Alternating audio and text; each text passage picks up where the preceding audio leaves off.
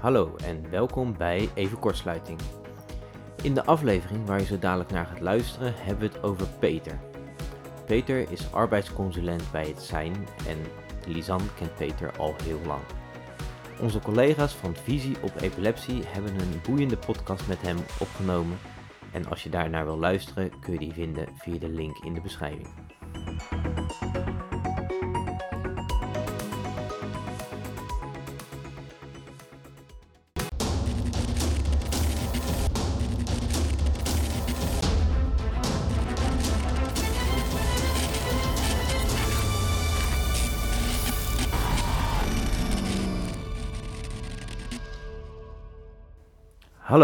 Welkom bij een nieuwe aflevering van Even Kortsluiting. Mijn naam is Mark Ik ben Lisanne. en vandaag gaan we het hebben over de combinatie werk en epilepsie. Wat in jouw geval een moeilijke start heeft gekregen, omdat je na je basisschool vrijwel direct je epilepsie kreeg. Dat klopt. Net voor, de, voor mijn dertiende verjaardag heb ik epilepsie gekregen. En toen zat ik net halverwege het eerste jaar. En hoe zag de rest van dat eerste jaar eruit? Ik eh, heb volgens mij de rest van het, eh, van het jaar thuis eh, gezeten. Dus het eerste jaar heb je voor de helft meegekregen en dan kom je in de tweede met een achterstand al. Ja, eigenlijk wel. Want ze hebben me inderdaad wel over laten gaan. Maar dat was eigenlijk niet relevant. Want ja, ik liep natuurlijk achter. Maar omdat het allemaal nieuw was, hadden ze zoiets van: Nou, we laten haar ook overgaan met de rest van de klas. En dan zien we het in het tweede jaar wel verder. Nou, dat bleek dus in het tweede jaar dat ik het niet helemaal kon bijhouden. En toen ben ik ook eh, in het tweede toen blijven zitten. En ook een niveau naar beneden gegaan. Dus dan begin je al lekker. En dan de derde. Ging, ging het toen makkelijker dat het niveau wat lager was? Ja, met een niveau lager inderdaad ging het wel wat makkelijker. Omdat ik ja, toen nog wel meer aanvallen had dan dat ik tegenwoordig heb. Viel ik best wel veel... ehm, ja, dat ik uitviel eigenlijk. Of dat ik niet eh, de, de klas kon halen. En dat was voor mij eigenlijk wel het pluspunt eraan om een niveau lager te gaan. Vanwege alle afwezigheid. En na de derde wel door naar de vierde? Zeker, ik ben alleen maar in de tweede blijven zitten.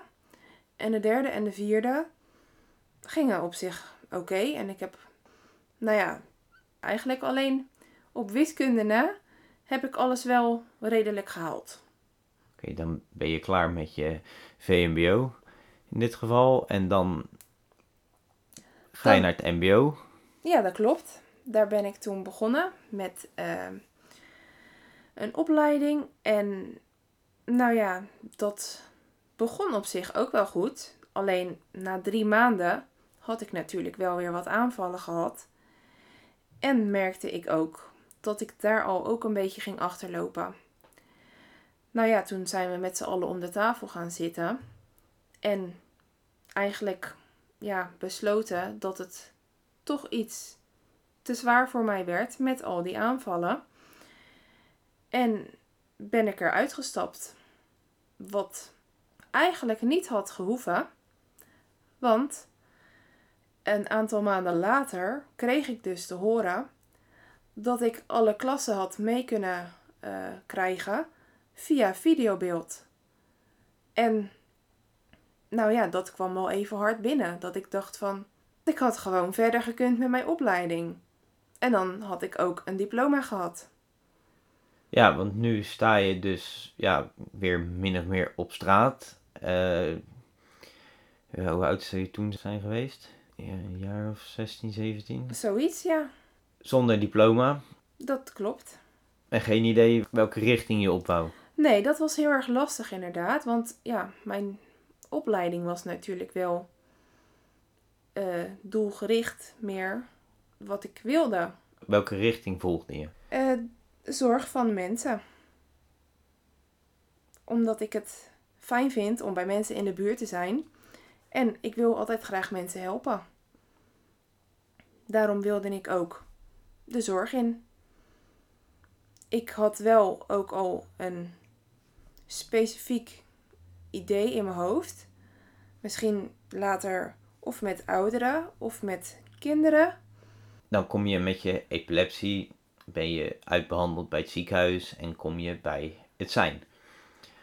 Waar je in aanraking komt met een jobcoach die jou helpt om weer iets terug te gaan naar waar je naartoe wou met je opleiding, de zorg eh, voor ouderen en kom je in een verzorgingstehuis.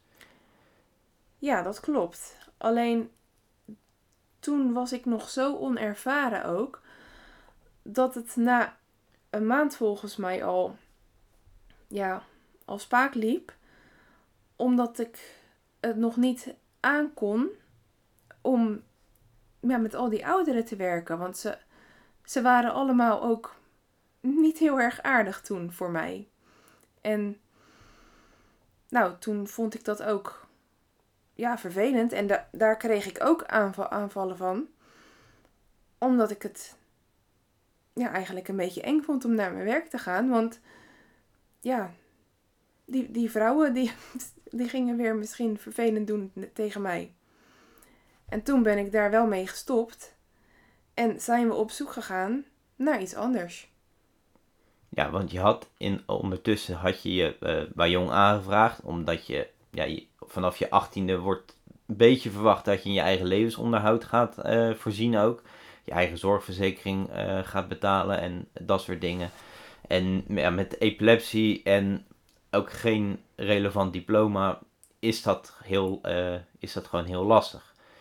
Dus heb je die bij Jong aangevraagd, maar had je wel die ruimte om te gaan zoeken naar werk, want je had geen werkverplichting, geen sollicitatieplicht zoals je bij een WW hebt, uh, dat UWV zegt van oké prima, je krijgt geld van ons, maar je kan werken, dus je moet werken. En ja, dat had je in dit geval niet van, uh, want UWV had gezegd uh, van oké, je hebt je Wajong, het lukt niet met werken. Nee, dat klopt. ik was 100% afgekeurd. En maar ik, ik had toch een gevoel van: ik wil werken, ik wil wat doen. Ik wil ook in de samenleving horen. En daarom zijn we op zoek gegaan naar iets anders dus. Ja, we is in dit geval met... Met jobcoach. Met je jobcoach uh, Peter, die ook voor uh, hetzelfde instituut of uh, ja, bedrijf werkt van jouw neuroloog. Klopt, die heb ik uh, via het zijn inderdaad uh, toegewezen gekregen. En um, toen zijn we samen een beetje op zoek gegaan wat past bij mij. En ja, wat, wat is niet al te zwaar. En we zijn wezen, wezen kijken bij dingen. En uiteindelijk kwamen we toen terecht bij een kledingwinkel. En hoe ging het daar? Op zich ging het daar heel erg goed. Uh, Peter had voorlichting gegeven en iedereen ging er wel redelijk mee om. Alleen, na negen maanden ongeveer, kreeg ik daar een aanval. Dat was de eerste aanval op de werkvloer. Yes, dat klopt. Dat, uh... Ja, want eigenlijk ging het goed. En meestal heb ik dan ook geen aanvallen. En um, nou ja, nu toevallig wel. En um, daarna was er iemand naar uh, de chef gegaan. En die had verteld van, ja, ik heb nu die aanval gezien. Ik wil niet meer met haar werken.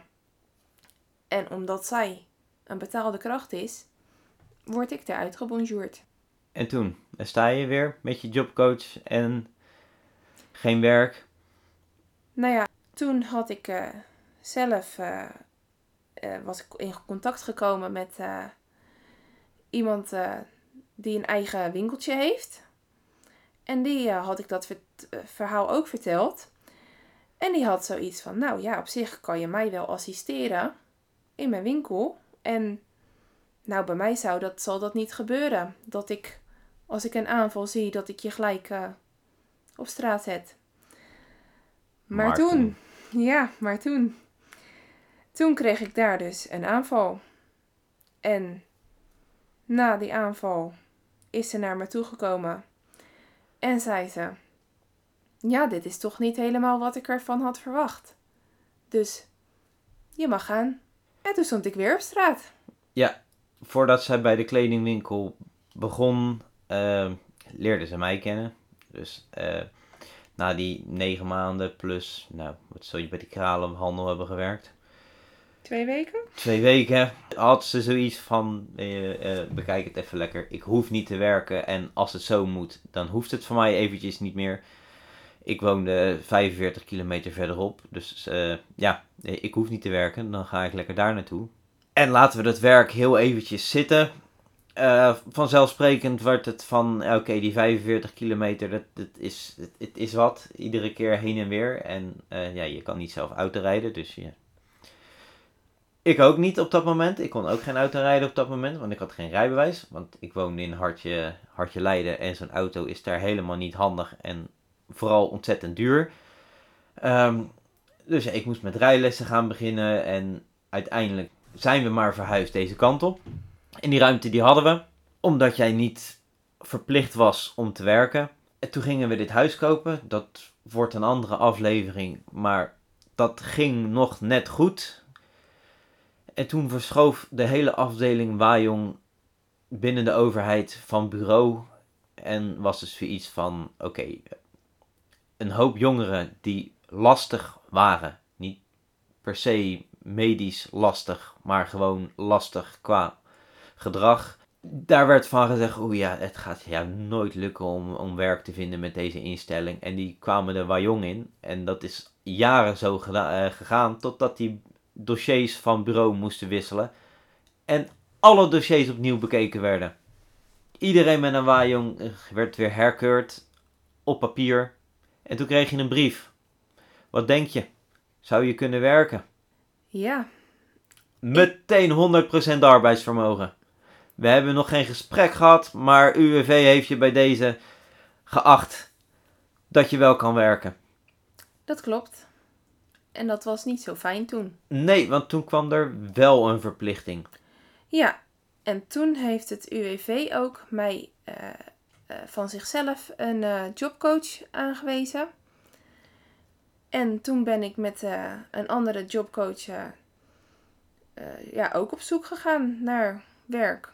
Ja, want dit was een jobcoach met hoeveel ervaring van epilepsie? Ehm 0,0. En ze was nog jonger dan ik. Hoe ging dat? Nou, ook, nou, dat ging niet zo makkelijk, want ja, ze, ze wist gewoon helemaal niks. En ik moest ook nog dingen uitleggen en jij trouwens ook. En het bleek dus dat, dat het allemaal een stukje lastiger ging dan bij Peter. Goed, deze jobcoach nam je onder de arm en je kwam uit bij een grote drogisterijketen. En daar ging je aan het werk. Dat klopt. Ehm, helemaal in het begin. Toen eh, hadden ze zelfs mij voor de eerste dag al voor acht uur ingepland. En toen kreeg ik al eh, de aanvallen. Omdat dat veel te veel voor mij was. Toen kwam er een herevaluatie van ja, wat, wat kunnen we wel en niet van je eh, verwachten. Het UWV kwam langs om eh, te kijken wat, eh, wat je kon. Ja, toen zijn alle uren wel over de dagen verdeeld. En dat ging op zich wel oké. Ik had af en toe wel een aanval op de werkvloer. Maar dat werd wel oké opgenomen. Dat iedereen ging er wel rustig mee om. En ik kon ook steeds meer, mocht ik in de winkel doen. Ik, eh, ja, ik zat achter, ik deed prijzen, ik deed eh, eh, vakken bijvullen. Ik, op een gegeven moment stond ik ook achter de kassa. Nou, dat vond ik allemaal leuk. Want ja, weer met, met mensen in de buurt. En daar hou ik van. En nou ja, dat ging een tijdje goed. Alleen af en toe, ja, dan heb ik een aanval. Maar dan moet je je ook ziek melden. Wat ook niet altijd even makkelijk ging. Want als je even buiten Westen bent geweest, ben je niet altijd even helder erna. En is het niet mogelijk om jezelf af te melden. Wat ook nog een heel ding werd. Ja, want dit was een bedrijf uh, onder Japanse vlag. Ehm, je moest je in tweevoud afmelden bij de drogisterij zelf en een extern bureau. Dat externe bureau heb ik regelmatig aan de telefoon gehad. Want ja, iemand die net een aanval heeft gehad, kun je niet van verwachten dat ze zich persoonlijk afmelden. En dat bureau begreep dat.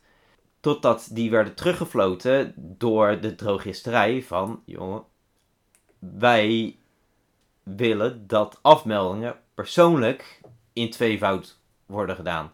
En dat dat niet altijd even goed, uh, even goed ging, dat begrepen ze daar niet zo. Uiteindelijk is dat een redelijk hoog oplopend conflict geworden met, met uh, district managers. Van ja, wij willen het zo. Jij doet dat niet zo. Dat jij dat niet zo kon, ja, dat deed er niet zo toe. Want ja, zij werden van hogerhand heel erg van, ja, maar dit zijn onze protocollen. Zo moet dat. En dat dat niet zo gaat, dat wisten we van tevoren. Maar daar kunnen we nu toch eventjes niks mee. Toen zaten we dus in, zat jij, en ik werd daar heel erg bij betrokken op een gegeven moment, omdat ik zag dat het niet goed ging. Zaten we in een conflict en toen. Heb ik uh, die tijd, um, nou ja, in ieder geval heel veel aanvallen gehad. En um, ik had ook wel gemerkt dat de jobcoach, want ik had eigenlijk wel wat meer van haar verwacht, dat ze ook ertussen zou springen van, ja, dat ze mij hielp, zeg maar. Maar dat was ook niet het geval. Want zij bleek dus ook naar de drogisterij uh, te moeten melden, zeg maar. Dus ze was niet alleen aan het helpen voor mij, maar ook de drogisterij aan het helpen. Dus eigenlijk hoorde ik bijna nooit wat van haar. En dat had wel op zo'n moment fijn geweest om wat hulp te hebben. Want wat Mark al zei, het ging steeds slechter. En op een gegeven moment hebben we een, gesprek gehad. En uiteindelijk uh, is, ja, ben ik daar gestopt omdat ik een burn-out had. Ja, dat was een dingetje. Ik probeerde op dat moment allerlei balletjes hoog te houden. Ik had contact met haar neuroloog. Ik had contact met haar uh, huisarts. Ik had contact met de jobcoach. En ik had contact met de drogisterijketen. En dat gebeurde eigenlijk allemaal wel vrijwel op dezelfde dag. Dat zowel de huisarts als de neuroloog zeiden van uh, oké, dit is een burn-out. En in dit geval is dit een burn-out uh, gecombineerd met epilepsie. Wat hele rare dingen met, met een mens doet. Daarvan is zowel de drogisterij als de jobcoach door mij op de hoogte gesteld. En dat was allemaal oké. Dit was op een vrijdag. In het weekend werd Lisanne gebeld dat ze de volgende week op gesprek moest komen. Met de districtmanager erbij ja, ze had op dat moment aanvallen, dus dit werd gewoon in, op de voicemail ingesproken.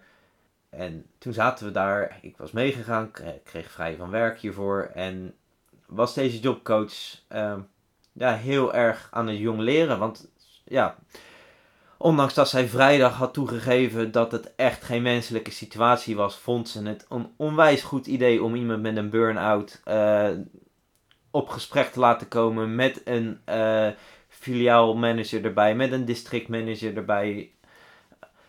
En uh, was de boodschap eigenlijk van ja, je houdt je niet aan onze regels, je meldt je niet persoonlijk af. En uh, we hebben al twee weken niks van je gehoord, wat een leugen was trouwens. En toen ik haar vroeg van, ja, vind je het zelf een goed idee? Ja, ik vond het wel een goed idee eigenlijk. Van, ja, we, we kunnen dit maar beter nu het nog vers is uh, oppakken. En uh, dat er iemand zat met een burn-out, ja, dat is medische informatie. Daar mocht niemand wat mee, daar wou niemand wat mee. Dus ze zaten daar in een onmogelijke situatie van, uh, de reden dat het niet goed gaat is medisch. Maar daar mogen we het niet over hebben. Dus blijft er alleen over dat wij onze protocollen hebben waar jij je niet aan houdt. Eh, je contract loopt hier af en ja, het blijft hierbij. Um, ja, je hoeft hier niet uh, terug te komen. De jobcoach heeft nog gezegd van ja, ik ben hier eigenlijk voor alle partijen. Zij moest Lisanne tevreden houden. Zij moest deze drogisterij uh, tevreden houden. Maar vooral ook het UWV tevreden houden. Ja, die niet heel tevreden zullen zijn geweest met de uitkomst van uh, wat er hier gebeurde. Ondanks dat ze al die tijd eigenlijk alleen maar extra kosten hebben gemaakt. Want uh, ja, met, met je waaijong, je mag bijverdienen uh, tot 100% van het, van het minimumloon. Ja, daar kwam je natuurlijk in geen velden of wegen aan. sterker nog, toen het UWV langskwam bij deze drogisterij, kreeg je daar een aanval. En werd jouw werkvermogen teruggeschroefd naar ongeveer een derde van de rest van het personeel. Wat beetje vervelend uh, werd vertaald naar je loonstrook. Want de overkoepelende organisatie uit Japan die jouw loon moest betalen, die had zoiets van: oh, maar je kan maar voor een derde werken. We hebben je al die tijd voor 50% betaald. Want zo werd jij ingeschat volgens het UWV in eerste instantie. Um, maar wij mogen dit met terugwerkende kracht uh, toepassen. Want dit was je definitieve evaluatie. Je, mag een, je bent ongeveer een derde van ons andere personeel. Dus we hebben je al die tijd te veel betaald. Uh, de komende weken werk je gratis. Want uh, wat we je te veel hebben betaald, dat willen we graag terug. En dan nog iets, we hoeven je van, volgens het UWV maar een derde te betalen van ons overige personeel. Dus dat gaan we als volgt specificeren. Uh, we laten je eerst zien wat je verdiend zou hebben uh, als je die uren had gedraaid, die je hebt gedraaid voor een normaal salaris. En dan gaan we vervolgens laten zien hoe we daar twee derde van aftrekken en welk klein beetje je dan nog overhoudt voor de uren die je hebt ge gewerkt. Terwijl het ook niet relevant was om maar een derde te betalen, want ik deed eigenlijk evenveel als mijn collega's. Ik werkte even hard. En op het moment dat Lisanne zich ziek moest melden, werden haar uren doorbetaald aan de drogisterij, want die leed uh, verlies van een kracht op dat, op dat moment. Uh, dus zij hebben eigenlijk alleen maar extra kosten gemaakt. Ze hebben die jobcoach moeten betalen die, die, die ze hadden toegewezen. En toen stond je weer op straat. En uh, toen? Ja, toen. Nou ja, ik weet nog wel dat uh, tot op de dag van vandaag jij eigenlijk niet die drogisterij naar binnen wil. Of überhaupt als je al de naam hoort, komt de stoom al uit je oren. Want om even terug te komen op dat gesprek inderdaad. Mark zat er wel bij die probeerde ook voor mij te vertellen, omdat ik na aanvallen ook niet altijd lekker uit mijn woorden kom. En ja, af en toe gewoon dat er helemaal niks uitkomt. Daar was Mark dus voor, om het eventjes, om me bij te praten. Ja, want niet geheel verbazingwekkend uh, als je op gesprek moet komen terwijl je met een burn-out zit weet wie erbij uh, zijn en ja, je ook wel kan raden wat de uitkomst van dat gesprek gaat worden, of de toon van dat gesprek, had je die dag een aanval gehad. Dus het liep allemaal niet lekker. Ik kreeg nog net de gratie dat ik erbij mocht zijn, uh, maar ik moest eigenlijk wel mijn mond houden, want ik was al uitgevallen tegen die manager. Uh, die daar op een onwijs kleinerende manier tegen jou tekeer ging. Uh, bedoelde eigenlijk meer van, oké, het liep hier af, maar je had nog steeds arbeidsvermogen volgens het UWV, dus je moest weer aan het werk. Nou ja, in ieder geval lieten ze me dan wel even mijn burn-out uit, uitzitten. Dat, uh, daar moest ik even van herstellen natuurlijk. Dat was niet niks. Um, nou ja, daarna heb ik dus weer contact gezocht met Peter. Omdat ik zo fijn door hem geholpen ben toen. En hij uh, ook tegen mij had gezegd van... Ja, je mag me altijd bellen of mailen of wat dan ook. En dat heb ik toen gedaan. Nou, en hij stond vrijwel gelijk weer voor, voor mijn deur. wat ik heel erg fijn vond. En vanaf eh, die tijd eh, ben ik dus weer met Peter op eh, zoek naar werk gegaan. En uiteindelijk zijn we toen terechtgekomen weer bij ehm, dezelfde zorginstelling als het begin. Alleen net wat andere, an, ander werk en op een andere afdeling sowieso. En nou ja, toen ik dat eenmaal uh, had uh, ervaren, voelde ik me eigenlijk wel fijn daar. Ook al was het wel ja, vrijwilligerswerk, op zich ging het UWV daarmee akkoord. En ja, ik ook. Want ik uh, was weer onder de mensen. En nu vond ik het wel fijn in die zorginstelling. En ik merkte ook gewoon dat ik het nu leuk vond om naar mijn werk te gaan. En nou moet ik zeggen dat dat al meer dan vier jaar geleden is. En ik nog steeds met alle plezier naar mijn werk toe ga. Ondanks dat je er niet voor betaald krijgt. Ja, ondanks dat. Ik, ik zit daar niet zo mee. Ik ben blij dat ik überhaupt wat kan doen. En dat ik ook wat, wat voor die mensen kan doen. Ik, uh, nou ja, ik lijk de mensen te helpen met ja, een soort van ja, aandacht die ze of niet van familie of wat dan ook krijgen, of niet van uh, de verpleging. En mensen willen af en toe hun ei kwijt. En dat kunnen ze bij mij. Of gewoon iets leuks doen, zoals een spelletje of zo. Ik sta daar altijd wel voor open. En ik merk dat mensen daar blij van worden. En dat maakt mij weer blij. En hoe staat het UWV hierin? Nu, na vier jaar, zijn ze wel wat lastig geworden. Want uh, ja, het is nog steeds vrijwilligerswerk. Ik heb arbeidsvermogen, dus ze willen mij betaald werk laten doen. En om de zoveel maanden word ik dus gebeld door het UWV hoe het gaat, hoe het gaat op mijn werk en of er geen mogelijkheid is om toch weer betaald werk te gaan doen. En iedere keer moet ik zeggen, als het UWV weer belt, sta ik weer uh, met volle stress. Uh, of dan, dan, ja, aan de telefoon. Van, oh jee, wat nu? Want ik doe nu iets wat ik leuk vind. En dat wil ik zo houden. En ik zit er niet mee dat ik niet word betaald. Alleen het UWV wel. Die wil mij per se betaald werk zien doen. En voor mij hoeft dat niet. Want ik vind dit leuk. Ja, ook voor het UWV is dit denk toch weer een protocolle dingetje. Want als jij weer betaald werk zou gaan doen, moeten zij weer diezelfde verzekering afgeven aan een werkgever. Van joh, als ze uitvalt, dan betalen wij die uren door.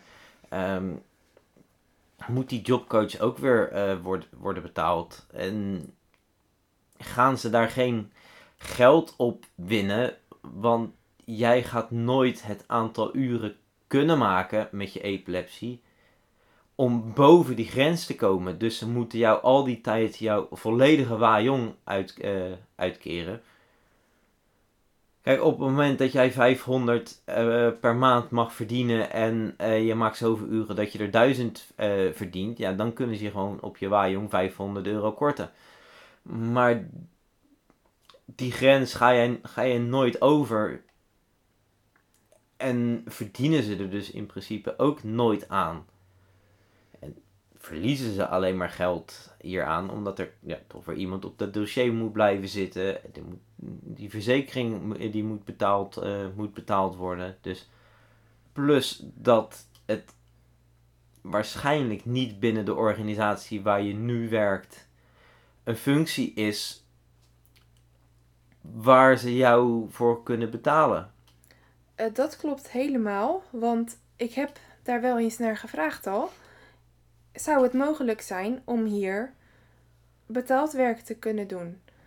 Dat was toen niet uh, de mogelijkheid. En ben ik doorgegaan met het vrijwilligerswerk. Want je hebt geen diploma's voor de zorg. Dat klopt. Wat heel erg jammer is. Heb je enig idee welk werk je zou kunnen doen met je diploma wat je nu hebt? Je komt niet verder dan een VMBO-diploma. Ik denk dus ook dat ik in de maatschappij niet heel veel verder kom dan inderdaad of weer een winkel of desnoods ja, bij, iemand persoonlijk of zo werken. Of ja, allemaal kleine dingetjes zullen het toch blijven. Want ik denk dat een vaste kracht voor welke functie dan ook toch ja, opleiding vereist. Dat denk ik ook. En sowieso, inderdaad, ik kan, ja, ik kan altijd uitvallen.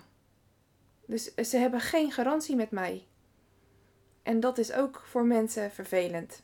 Daarom willen ze ook niet altijd mensen met een beperking aannemen. Wat heeft het UWV bereikt met ieder jaar een aantal keer bellen van joh, kunnen we niet wat meer gaan doen? Kunnen we niet aan betaald werk? Kun, wat, wat, wat, welke rek zit er nog in? Nou, uh, ik ben toen wel uh, met een x aantal uur begonnen. En uh, dat hebben we wel met 50% kunnen uitbreiden. Dus ik ben wel meer uren gaan draaien op mijn vrijwilligerswerk. En ik denk dat daar ook nog wel, nog wel een, een of twee uur dat daarbij kan. Dus op zich kan ik het UWV nog wel even misschien te vriend houden. Wat toch raar is dat het zo werkt. Want volgens mij moet, is de insteek van het UWV dat ze iedereen in de maatschappij willen betrekken. Als dat met vrijwilligerswerk is, dan is dat prima. Dat lijkt mij ook inderdaad. Daarom vond, vind ik het ook zo raar dat ik iedere keer er weer op word gewezen dat ik betaald werk moet, moet gaan doen. En ik blijf ook maar zeggen: ik vind dit leuk werk. Ik ga nu met plezier naar mijn werk. Ik heb daar in vier jaar nog geen aanval gehad. Iedereen gaat heel relaxed met mij om. Iedereen weet wat ik heb en zelfs de bewoners. En iedereen is daar zo makkelijk mee. En daarom denk ik ook dat er nog geen aanval is gekomen daar. Omdat ik het allemaal leuk vind en iedereen doet normaal tegen mij. Denk je dat het misschien onbewust een geruststelling is dat het vrijwillig is? Dus dat je je niet schuldig hoeft te voelen als je je afmeldt. Want je hebt geen verplichting, je bent geen vaste kracht. Misschien wel. Dat, nou, dat zou ik niet zo kunnen zeggen, maar ik denk wat jij zegt, onbewust heeft dat misschien best wel een rol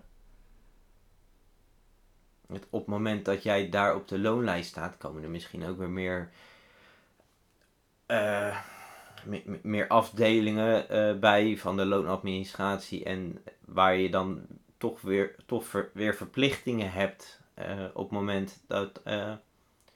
Nu kun je afmelden met, met, met, een, met, een, met, met een appje van joh, het gaat, het, het, gaat niet. Nou, oké, vervelend en we zien je wel weer als het gaat misschien denk niet dat je daarmee wegkomt op het moment dat je op de loonlijst staat en op het moment dat je dan ziek bent, dan moet er ook weer door worden betaald. Ja, dat klopt. Ik denk dat dat uh,